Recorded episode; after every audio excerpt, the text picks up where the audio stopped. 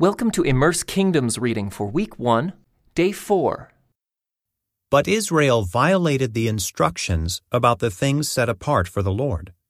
A man named Achan had stolen some of these dedicated things. So the Lord was very angry with the Israelites. Achan was the son of Carmi, a descendant of Zimri, son of Zerah, of the tribe of Judah. Joshua sent some of his men from Jericho to spy out the town of Ai, east of Bethel, near Bethaven.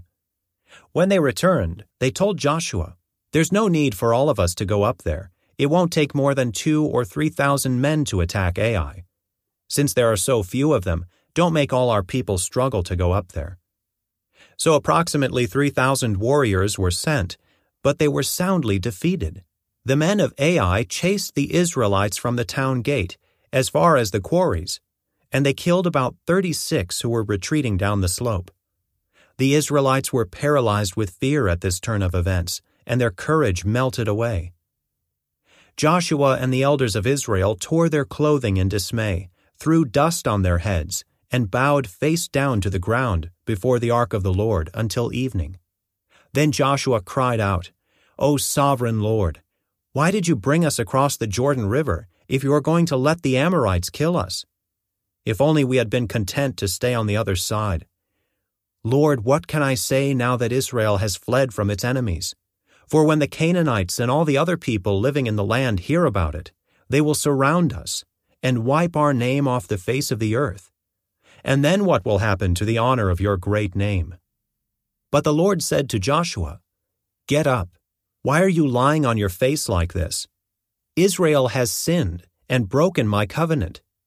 They have stolen some of the things that I commanded must be set apart for me, and they have not only stolen them, but have lied about it, and hidden the things among their own belongings. That is why the Israelites are running from their enemies in defeat. For now, Israel itself has been set apart for destruction. I will not remain with you any longer, unless you destroy the things among you that were set apart for destruction. Get up, command the people to purify themselves in preparation for tomorrow. For this is what the Lord, the God of Israel, says Hidden among you, O Israel, are things set apart for the Lord. You will never defeat your enemies until you remove these things from among you. In the morning, you must present yourselves by tribes, and the Lord will point out the tribe to which the guilty man belongs. That tribe must come forward with its clans and the Lord will point out the guilty clan. That clan will then come forward, and the Lord will point out the guilty family. Finally, each member of the guilty family must come forward, one by one. The one who has stolen what was set apart for destruction will himself be burned with fire, along with everything he has. For he has broken the covenant of the Lord, and has done a horrible thing in Israel. Early the next morning, Joshua brought the tribes of Israel before the Lord, and the tribe of Judah was singled out. Then the clans of Judah came forward, and the clan of Zerah was singled out. Then the families of Zerah came forward, and the family of Zimri was singled out. Every member of Zimri's family was brought forward, person by person, and Achan was singled out. Then Joshua said to Achan, My son, Give glory to the Lord, the God of Israel, by telling the truth. Make your confession and tell me what you have done. Don't hide it from me. Achan replied, It is true. I have sinned against the Lord, the God of Israel. Among the plunder, I saw a beautiful robe from Babylon, two hundred silver coins, and a bar of gold weighing more than a pound. I wanted them so much that I took them. They are hidden in the ground beneath my tent, with the silver buried deeper than the rest. So Joshua sent some men to make a search. They ran to the tent and found the stolen goods hidden there, just as Achan had said, with the silver buried beneath the rest. They took the things from the tent and brought them to Joshua and all the Israelites. Then they laid them on the ground in the presence of the Lord. Then Joshua and all the Israelites took Achan the silver, the robe, the bar of gold, his sons, daughters, cattle, donkeys, sheep, goats, tent, and everything he had. and they brought them to the valley of Achor. Then Joshua said to Achan, Why have you brought trouble on us? The Lord will now bring trouble on you. And all the Israelites stoned Achan and his family, and burned their bodies. They piled a great heap of stones over Achan, which remains to this day. That is why the place has been called the Valley of Trouble ever since. So the Lord was no longer angry. Then the Lord said to Joshua, Do not be afraid or discouraged. Take all your fighting men and attack Ai, for I have given you the king of Ai, his people, his town, and his land. You will destroy them as you destroyed Jericho and its king. But this time, you may keep the plunder and the livestock for yourselves. Set an ambush behind the town. So Joshua and all the fighting men set out to attack Ai. Joshua chose 30,000 of his best warriors and sent them out at night with these orders Hide in ambush close behind the town and be ready for action. When our main army attacks, the men of Ai will come out to fight as they did before, and we will run away from them.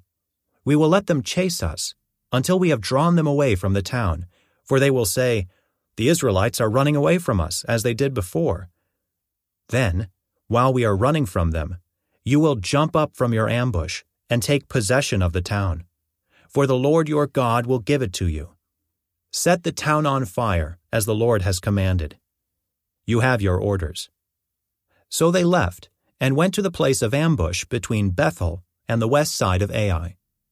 But Joshua remained among the people in the camp that night. Early the next morning, Joshua roused his men and started toward Ai, accompanied by the elders of Israel. All the fighting men who were with Joshua marched in front of the town and camped on the north side of Ai, with a valley between them and the town.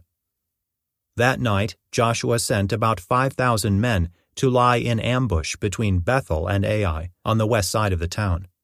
So they stationed the main army north of the town and the ambush west of the town.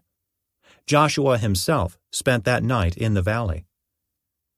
When the king of Ai saw the Israelites across the valley, he and all his army hurried out early in the morning and attacked the Israelites at a place overlooking the Jordan Valley.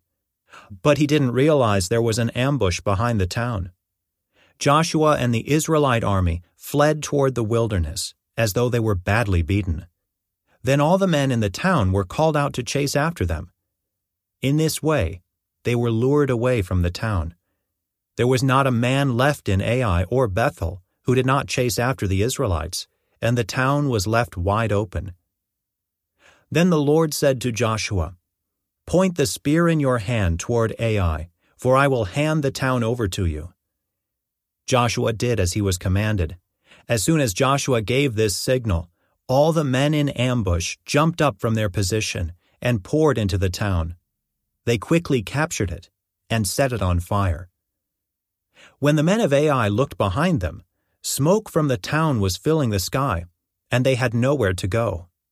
For the Israelites who had fled in the direction of the wilderness now turned on their pursuers. When Joshua and all the other Israelites saw that the ambush had succeeded, and that smoke was rising from the town, they turned and attacked the men of Ai. Meanwhile, the Israelites who were inside the town came out and attacked the enemy from the rear.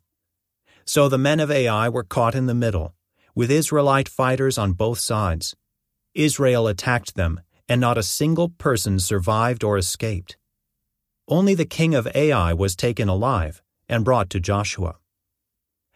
When the Israelite army finished chasing and killing all the men of Ai in the open fields, they went back and finished off everyone inside.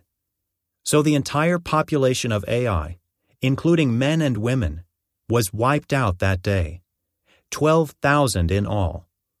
For Joshua kept holding out his spear until everyone who had lived in Ai was completely destroyed. Only the livestock and the treasures of the town were not destroyed, for the Israelites kept these as plunder for themselves, as the Lord had commanded Joshua. So Joshua burned the town of Ai, and it became a permanent mound of ruins, desolate to this very day. Joshua impaled the king of Ai on a sharpened pole, and left him there until evening. At sunset, the Israelites took down the body, as Joshua commanded, and threw it in front of the town gate. They piled a great heap of stones over him that can still be seen today. This concludes today's Immerse Reading Experience. Thank you for joining us.